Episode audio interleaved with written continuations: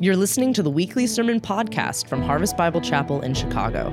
We're currently in a teaching series called Ask Anything. Each of us carry questions, doubts, and uncertainty that emerge from the current culture and from living in a broken world. In this series, we are looking at what God's Word says about some of the questions we face as followers of Jesus. Thanks for tuning in.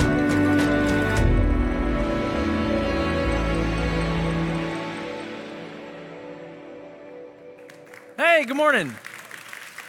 Morning, Harvest family. Uh, my name is Larry Geisler. Uh, I get the privilege to serve here as our pastor of Harvest students and Harvest young adults, and it's just great to be with you this morning. Uh, we're going to jump into God's Word uh, in a minute. You're going to need a Bible. We're going to open up to 2 Timothy chapter 3. Uh, but real quick, before we, we jump in, uh, this week there's a big thing happening. This week and next week, there are a bunch of students and teachers and administrators who go back to school this week. If you can believe it, yes, the summer is already over. Is anyone else's mind blown by that? Yeah, mine is. But if you are um, a teacher, administrator, student going back to school in the next couple weeks, can you just raise your hand right where you are? And if you see somebody near you that is a student, teacher, administrative, please reach out a hand to them, place a hand on them. We're going to pray for each of these people right now that God would bless this school year, um, that the Lord would give them uh, the strength uh, to endure whatever comes their way, that they would be a light for Christ in their community. So, would you just join me um, in praying for all these people? Um, Father, we thank you uh, that you have blessed us with this, this church family. And Lord, we thank you that each one of these students, each one of these teachers and administrators, God, you have uniquely planted them in the, in the school that, that you've placed them in. God, it is not a coincidence, it is, it is not a surprise that they are where they are. God, you have placed them there, there, them there with a unique purpose. And so, God, I pray as they're preparing this week that, God, you lift their eyes up to see you for who you are. That you are great, that you are mighty, and you go with them. And that whatever they encounter this year, God, they can know without a shadow of a doubt that, Lord, you are using their circumstances, their position to bring glory to your name. And so, God, I pray that you allow them to be a light in those schools. I pray that, that they would proclaim the gospel of your son, Jesus, um, that people um, would come to know who you are because of the way that they are a light in the world and that you would be glorified um, through their being there. God, would you use them? Would you bless this year? We lift them up to you in Jesus' name. Everybody said, Amen. Amen. We know that man, school can be difficult. Kids can be difficult. So, Lord, be with, be with all these teachers and administrators, be with those students. Um, but, guys, I'm, I'm, grateful to, to be back. Um, I've been begging for an opportunity to be up here to talk to you all because I have a bone to pick with our great pastor, Jeff Bucknam. This man has come up here many times and has had a few choice words to say about my beloved Disney World. And I just, I feel like we need to set this straight because it feels like he's coming at me a little bit. I think that they are actually, whether you have realized it or not, personal attacks. It is known amongst our staff and our church that I love Disney World, and he continually comes up here and says that you should not care about it. I'm going to convince you otherwise. Can we do that? Okay. Um, here, the reason I'm doing this is we have, we're going to be talking about something today that has a little bit of what we would call circular um, arguing involved. An argument that's based on something, and you argue all these things, and it ultimately comes back to the basis on which you're making the argument. So I'm going to argue with you. I'm going to try to convince you that Disney World is the most magical, is the happiest, is the best place on planet Earth. I might not be able to do that, but at least it's better than all the other amusement parks out there. All right? So here's the thing who likes food? Amen. All right. If you go to Disney World, there is a little place I, well, everyone calls Epcot. You can experience cuisine, some of the best cuisine from 11 different countries in one day. You want a solid porterhouse steak from Canada? You go to the Canada Pavilion. You, you want some quality Italian pasta, you head over to the Italy, Italy pavilion. You're getting all these amazing cuisine and churros in one day. Amazing. Okay, food, that's not it. You're out there for the, the best experience. I want my mind to be blown. Well, I don't know if you ever seen the movie Avatar with all those blue people running around on Pandora. Pandora is real. I don't know if you knew that. It's in, it's in Disney World, it's in the animal kingdom. And so you get, you get to Pandora and you get to simulate flying on the back of a flying banshee dragon thing. You are flying through the trees, the waters, the lands, the, the floating islands of Pandora on the back of a banshee, and I tell you, it feels real. That is pretty impressive. Okay, uh, maybe you just are about the nostalgia. You like to remember the old days when Cinderella and Snow White and all these things came out. In this Disney World, the Magic Kingdom is the place where you get to be a kid again. You get to remember the simpler days, and you will feel like a child. You will be happy. It's wonderful. Now, I could go on all day about trying to convince you that this is a place that you should love. But at no point in this discussion, in this argument, am I going to get off of the topic of Disney World. If I want to convince you that it's great, I'm going to talk about the thing itself because that is what makes it great. I'm not going to go talk about another park and compare it. I'm not going to talk about, definitely not going to talk about what Pastor Jeff says about it. I'm going to tell you about what it is.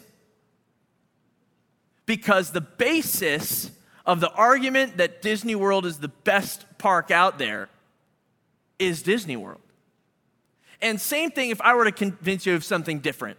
Um, this is uh, something that gets thrown out around, around a lot is, is water wet? You ever, you ever ponder that? Is water wet? Gosh, I don't know. Well, if I, I believe that it is. I think water is wet. And if I were to convince you that water is wet, I'm going to tell you everything that I possibly know about water because water is the very basis of this argument. And so we have a question today. We have a question that's been posed to us, and, and throughout the entire summer, we've been saying, ask anything. Ask whatever you want about following Jesus. Ask anything you want about faith and how it coincides with our culture. And we've been answering these questions. But what do we do every single time that we have a question that's raised? Is we go to the Bible. We go to the scripture to answer that question. Now, what about what about the Bible? Well, somebody asked, "Can I trust the Bible? Should I trust the Bible?" And I'm sure they've been very frustrated with us every week going back to the Bible and we haven't answered their question. Well, here we go. If that's you, we're answering your question today. But here's what we need to know we are going to answer this question of should we trust the Bible from the Bible. Because if the Bible is what it claims to be, the Word of God, the very foundation of the truth of the world, that is the basis by which we're going to prove that it is. That is what we go back to to discern okay, how trustworthy is Scripture? And so we are. We're going to discuss this from Scripture. But I know from my past experiences that sometimes we don't know enough even about what the Bible is to feel confident in what the Bible says. And so I, think back to when I was graduating high school, I went off to college, I went to Liberty University. I had been raised in church. Like many of you students here, sitting in church, you wish I would stop talking. That was me. I was where you were. All right? Now, I was somebody that was generally regarded as knew a lot about faith. I grew up in the church. I, I, I volunteered and things because my parents raised me that way. But I got to college, and my very first day in a Bible class, my brain exploded. Because what I found out changed my life forever that John the Baptist is not the same person as the Apostle John. Can you believe that? I did not know. I did not know. Somebody who was raised in the church, reading the scriptures every single week, and there were basic things about the Bible that I had no clue about. And so, I want to start with some basic things that you should know about the Bible. They're going to inform everything else that we talk about, and they're going to hopefully bolster your faith in the fact that it is true and trustworthy. So, a few things that you should know about the Bible. The first one being the Bible is historical. The question that always used to run through my mind as a kid is what if someone just made this up? What if this is no different than any of the fairy tales that I've been, I've been raised to, to believe too, that I've, that I've had read to me at bedtime? What makes this different? Well, we go through each book of the Bible and we, we usually tell you uh, this was written by so and so. If you go to the book of Daniel, it was written by Daniel. If you go to the, the first five books of the Bible, the Pentateuch, they're written by Moses. You go to half of the New Testament, you say it was written by Paul. These are real people. Real documented historical people who wrote these things down. And so when we talk about scripture, we're talking about history.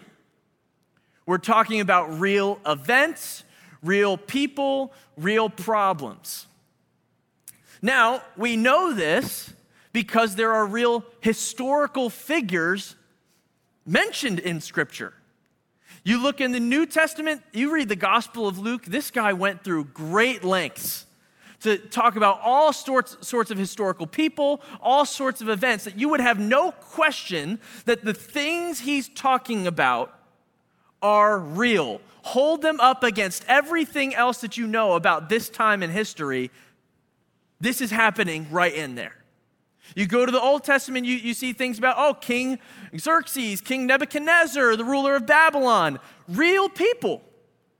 And they're embedded in the stories of Scripture. Why? Because the Scripture is history. Not only that, the, the very events that are explained in the Bible are historic events. Like, it's not a question that at one point in history, the Jewish people were enslaved to the Egyptians. Historically proven, we know that to be true. Well, where do we find out about that? Well, it's in the Bible. Obviously, the Jewish people aren't slaves today, so how did they get out? The Red Sea. The plagues, God led them out. And so the Bible is historical. Now, the second thing is the Bible is prophetic. Now, like no other historical document, like nothing else that's ever existed, the Bible, because it is the wisdom of a sovereign God of the universe, has predicted future events 100% accurately. Hundreds of different future events predicted hundreds of years before they would occur. What do I mean by that? Well, many of them have to do with Jesus, the coming Messiah, that the Old Testament is pointing towards everywhere that you turn. Who is this going to be? What are they going to be like? Well, actually, Micah, one of the prophets in the Old Testament, he says something very specific about this Messiah who they don't even know who it's going to be yet. He's not even here. But he says, Oh, but you, oh, Bethlehem. That looks familiar, right? Who are too little to be among the clans of Judah, from you, from this small town, this nothing town, Bethlehem, from you shall come forth for me one who is to be ruler in Israel whose coming forth is from of old, from ancient days. Who else can that be said to be true of? The Christ, Jesus, our Messiah. Well, even more so, written about the coming of Jesus. Isaiah, 700 years before the birth of Christ. Therefore, the Lord Himself will give you a sign. Behold, the virgin shall conceive and bear a son, and shall call his name Emmanuel, God with us. Who else can that be true of? Who else is documented that was born of a virgin and is claiming to be God in flesh? Well, Jesus, the Messiah. And it's predicted right here 700 years before it would ever occur. The Bible, without a doubt, is prophetic. Next, the Bible is without contradiction. Now, this, this is quite incredible. When you look at the grand scheme of 66 books of the Bible, written by about 40 different authors over a span of 2,000 years. There is nothing else like that. And not even does it just exist, that each one of the 66 books supports everything in the other 65. Now, you're free to do your own research on this. You're free to go digging through the scripture on your own. But these words from 40 different people at very different times in history are completely harmonious. They support the same exact truths that are taught in every single one of them. Why? Because they are written by the same God who does not change. The Bible is without contradiction, and the Bible has been preserved. So we're talking about this is an ancient book. This thing is old, like old, old. The Bible is way older than we give it credit for sometimes. See, it's been over 4,000 years since Moses began writing the first books of the Bible. It's hard to comprehend 40 years sometimes. We're talking about 4,000 years. And along since then, there have been all these other books of the Bible that have been written. And there are about 20,000 different manuscripts or copies of the words of Scripture that we have today that have been perfectly preserved from way back in ancient antiquity. And it's not like, oh, we have one paper that we, we place all of our trust in. It's like, no, there's lots of, of copies because this was important. God has preserved His word that we would have it today, we would be able to study it, and that He would be able to reveal Himself to us through His Holy Spirit in the, the preaching of Scripture. So the Bible has been preserved. So these are things you should know about the Bible. Basic things that already lead us to believe, like, okay, I can lean in a little bit. I can lean in to the fact that this is truthful and that this is trustworthy. And so today we're going to be looking at 2 Timothy chapter 3. And so you can open your Bibles there if you haven't already, but here's what we're going to find. Um, this is Paul writing to his protege, Timothy.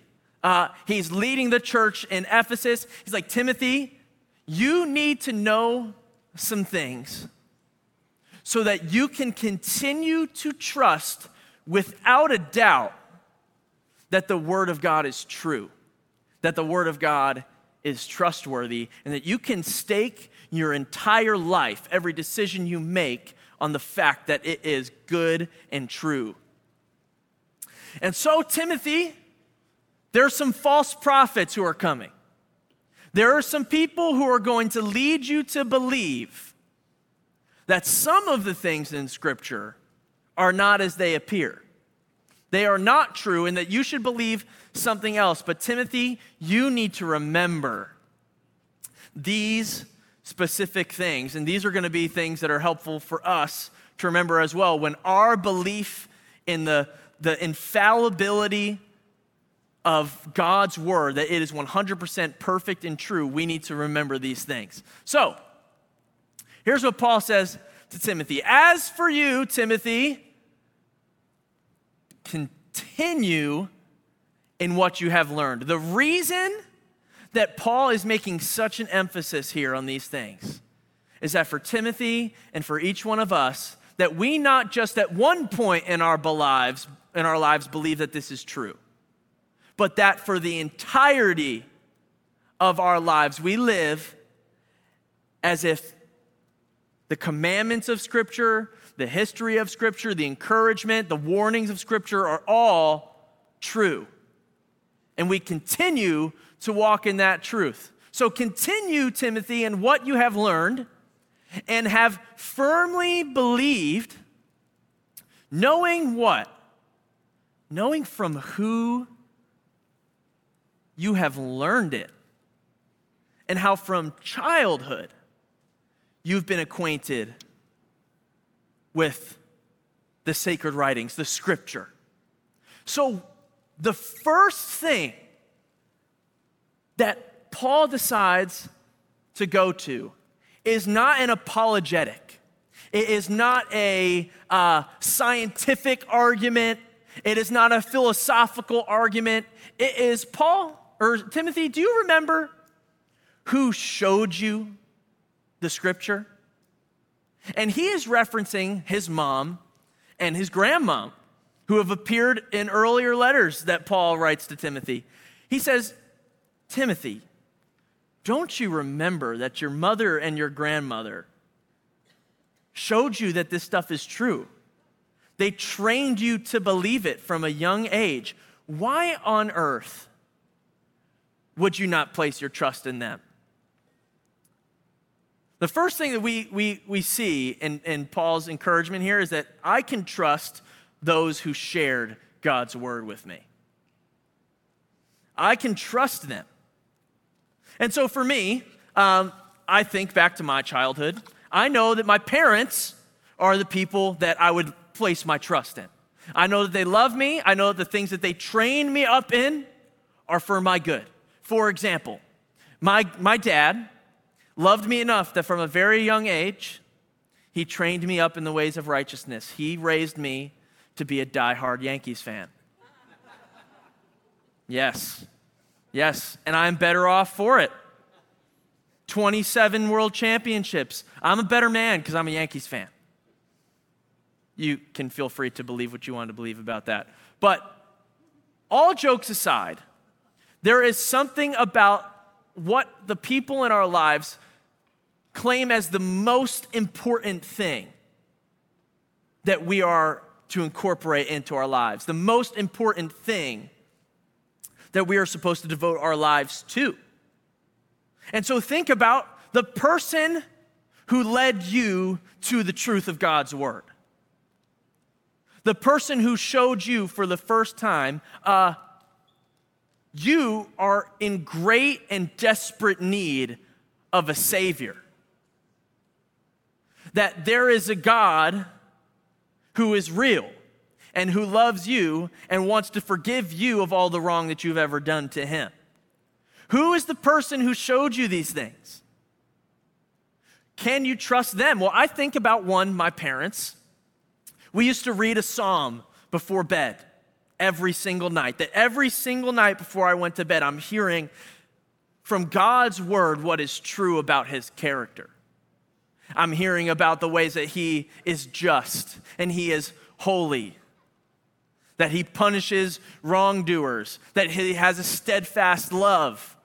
All these things, I'm, I'm being raised and shown by the people who love and care about me most that this is true. And I think about one person in particular.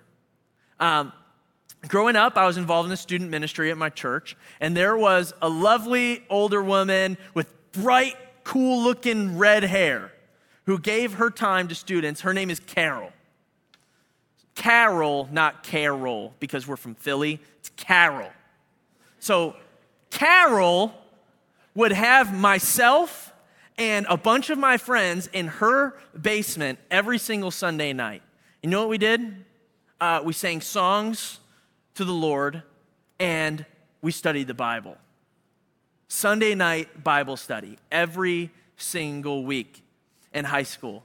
And there was not a single Sunday that I stepped in there and did not leave without Carol picking up the Bible and saying, We need to be in the Word. You need to be in the Word. We need God's Word for our lives. And that is now imprinted in my brain, and it will never go away. And you know why I can trust what she was saying is I know how deeply Carol cares about me. Carol to this day still sends me text messages saying, Larry, I'm, I'm praying for you. I'm praying for your ministry. I'm praying um, for all the things that you're doing. I'm praying for you personally as a person. Now, there is no other reason for anyone to do that other than they are so convinced that God's word is what I need more than anything else in my life. You can trust the people who have shared God's word with you. Now, second thing here. So we've been acquainted with these sacred writings, the scriptures. So, what do they do? What does God's word do? How can I trust what it produces in my life? Well, the sacred writings, which are able to make you wise. Now, what kind of wise? This isn't wise to know what I should do with my stocks, not wise to know um, what players I should pick for my fantasy football team this year. This is, a, this is a different kind of wise. This is wise for salvation through faith in Christ. Now, if you're in this room and you have made Jesus Christ the Lord and Savior of your life, you have placed your faith in Him, that He is to save you from the eternal death that we are bound for because of our sin, simply because God's Son came and died in our place, was raised from the dead on the third day, and off, the Father now offers forgiveness because he sees the righteousness of Christ in us when we put our faith in him. If you have done that, if you have been brought to faith in Christ, where on earth does the truth that has led you to that decision come from? It comes from God's word. Apart from God's word, how are you to know that you are a sinner in need of a savior. Romans 3:23 all have sinned and fall short of the glory of God. Where else do you find that? Apart from God's word, how do you know that there's a free gift of salvation? Romans 6:23 for the wages of sin is death, but the free gift of God is eternal life in Christ Jesus our Lord. Where else do you find that? How else is the Holy Spirit illuminating to you what is really true and removing the scales from your eyes that you would have faith to believe that Jesus has come to save you? It is because we have the truth of God's word. It is because of this truth, the fact that every word in the scripture is true, that we've been brought to faith in Christ. I often tell uh, my students when I get to baptize a student, it's like the best thing ever. But I often tell them, uh, remember this day. Remember the day that you're getting dunked in the tub and getting lifted back up, that you're making a decision right now that I am following Jesus forever. And so later on in your life, when that gets a little bit harder, when you're wondering if it's worth it to keep going, look back at the day that you got baptized because that day you said Jesus is worth following. And Jesus is going to be worth following forever. In the same way, when there are questions raised of what the scripture would teach us, when there are com- competing beliefs, false doctrine that press up against God's word. And I don't know if this is true, I don't know if this is trustworthy. Remember that it is this truth that the Holy Spirit has used to lead you to faith in Christ. And if God has used His word to produce that in your life, can we not trust it for everything else that we could ever encounter? God's word is worth trusting because it has led us to faith. Now, third reason that we should trust the scripture is because it's God's very words. Look at this scripture, all scripture, all scripture meaning Old Testament, New Testament, every story, every law in the Old Testament, every encouragement, every warning, all scripture is breathed out by God. Every single word breathed out by the very God of the universe. Now, I'm, I'm up here and I'm breathing out some words. Some of you might find some of it to be nonsense. I'm talking about Disney World, I'm talking about the New York Yankees. If you caught me after the service, I'd talk about my wife or I'd talk about the um, Chelsea game that's happening later today. Any soccer fans in the room? I, these are the things that I would talk about because they're valuable to me. They tell you something about my character, what I'm interested in. When I breathe out any kind of, of words, whether they have significance or not, they do tell you something about me. They do tell you what I am about as a person. And so if you want to know what I am about, you're going to listen intently to the things that I say because they're being breathed out by me. So, what then is the significance if every word of Scripture was breathed out by God? Even if God used a person like Paul or a person like Daniel or a person like Moses to write it, it is God's Holy Spirit that inspired them. And it was Him that breathed out these words, that breathed out the warnings, that breathed out the encouragement. Something very fascinating is written in John chapter 1 about the Word. And we're going to see how God Himself is described as the Word. See, John is going to begin to tell us the gospel of Christ. And what he's going to say is in the beginning, before anything else, was the Word. And the Word was with God. He was in the beginning with God. And what did this Word do? All things were made through Him. That's the kind of power in the Word. All things were made through him, and without him was not anything made that was made.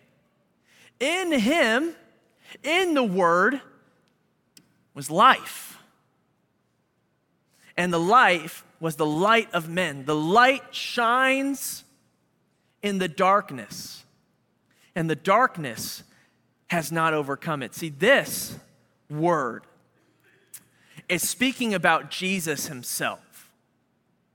He is described as the Word, and John goes on in verse 13 to say that the Word became flesh and dwelt among us.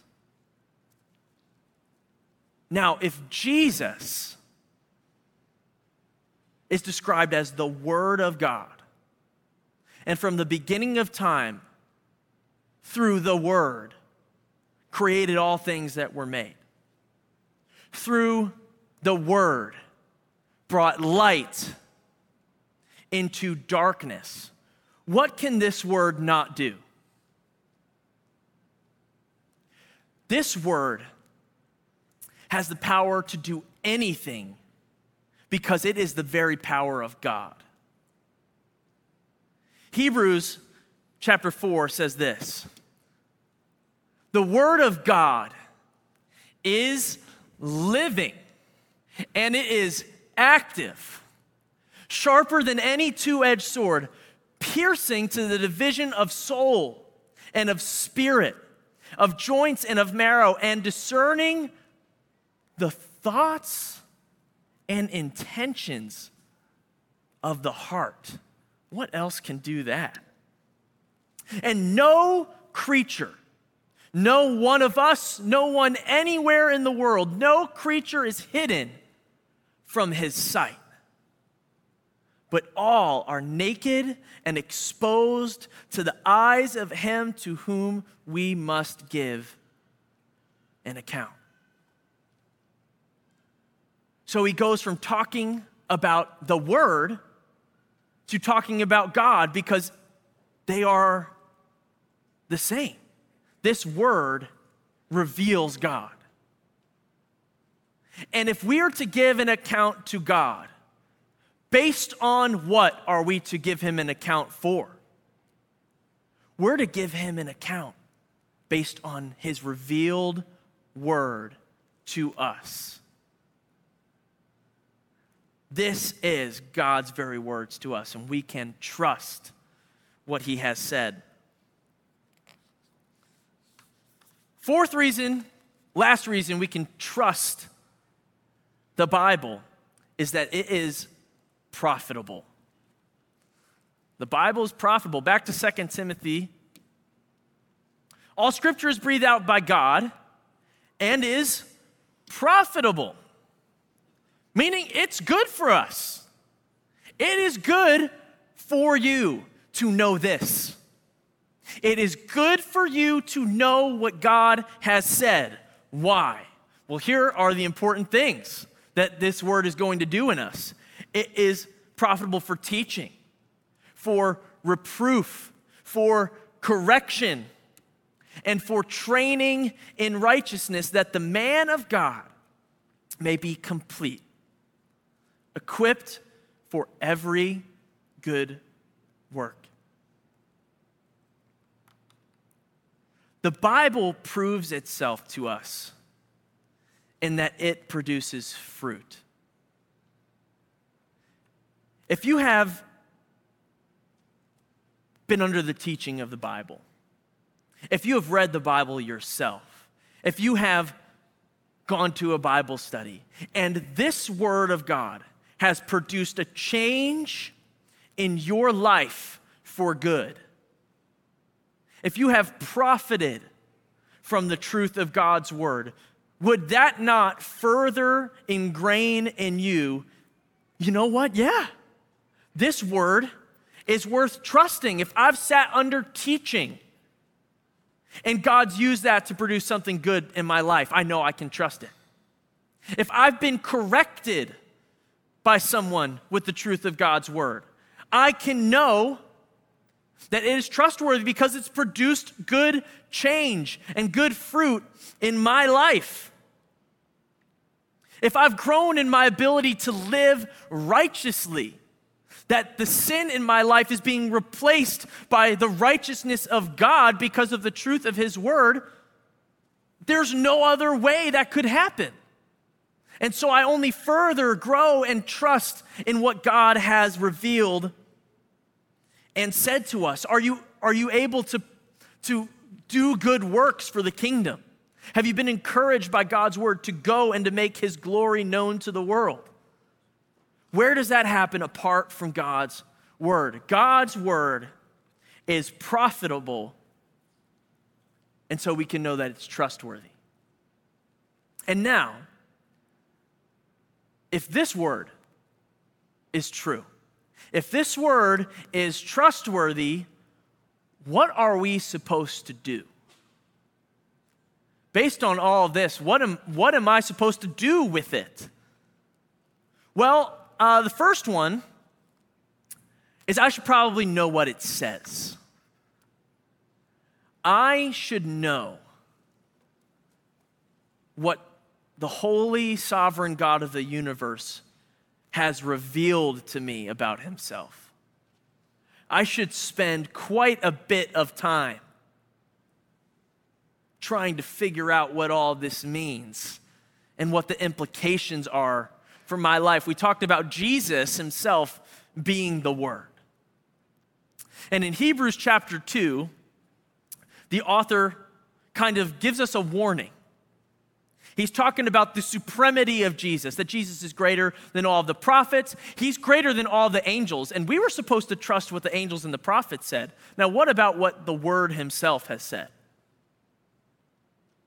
And he says, Hebrews 2 1, therefore, we must pay much closer attention to what we have heard, lest we fall away from it. We must pay much closer attention to what God has revealed to us about Himself. And so, why would that be? Well, because there are some other things that we should do when it comes to God's Word. Um, secondly, we should fear its consequences. If these words are true and trustworthy, what should we think about the consequences that are described in this word?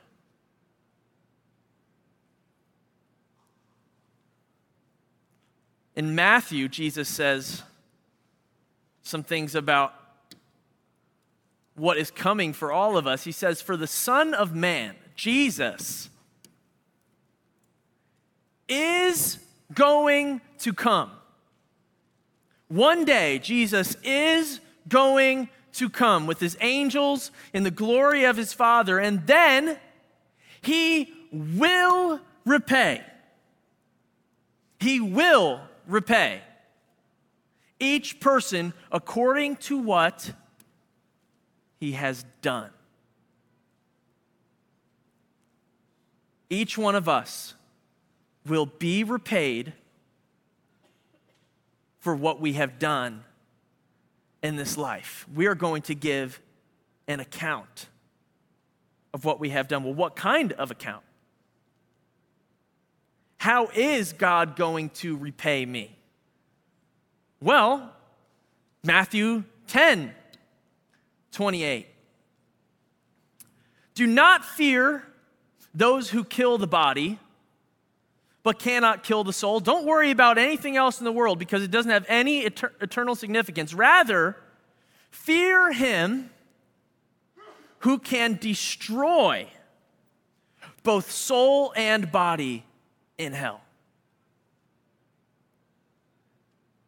These are the consequences of not paying attention to what God has said to us. If we don't take our sin seriously, if we don't trust God completely with our lives. And so, if this is true, if we have a healthy fear of these consequences, if we were to fall away from the faith, then thirdly, what should we do with the Bible? We should obey its commandments. We should obey the commandments of Scripture.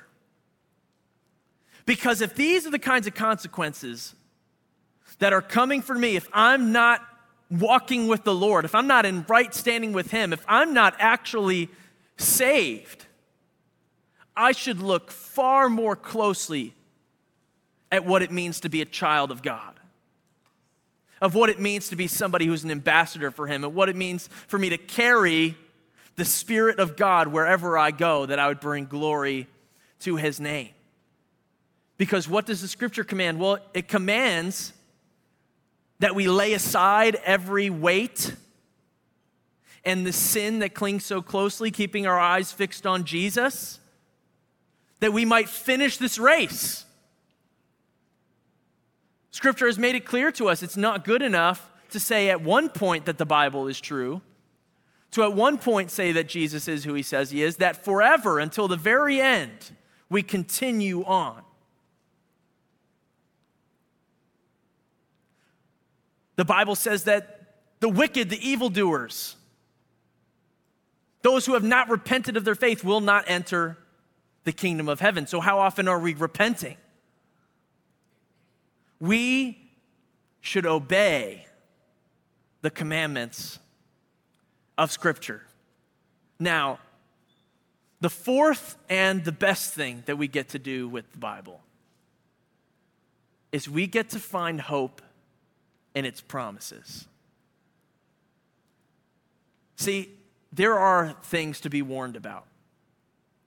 There are things to take seriously and to obey, but they are not without hope that is greater than anything you could possibly find in the world. And if this word is completely 100% true and trustworthy, it's sometimes hard to believe that these promises can be true because they're just that good. That the things that the scripture promises to us are beyond all comparison of what the world can offer. But if we're not in the Word, we may not even know what they are. We may be missing out on the greatest hope that the Lord would want to instill in our lives. See, if I wasn't in the Word, I wouldn't know this Romans 8, 1 and 2. That there is therefore now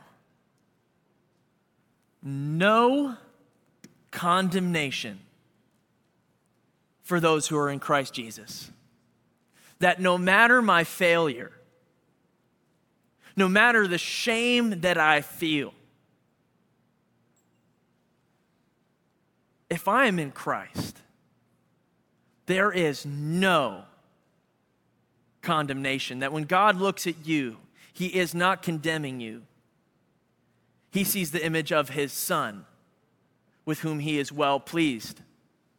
There's no condemnation because the law of the Spirit of life has set you free in Christ Jesus from the law of sin and death. You don't have to be the sinner you were anymore. You don't have to view yourself that way anymore because there is no condemnation for those who are in Christ Jesus. And that is true because it is God's word.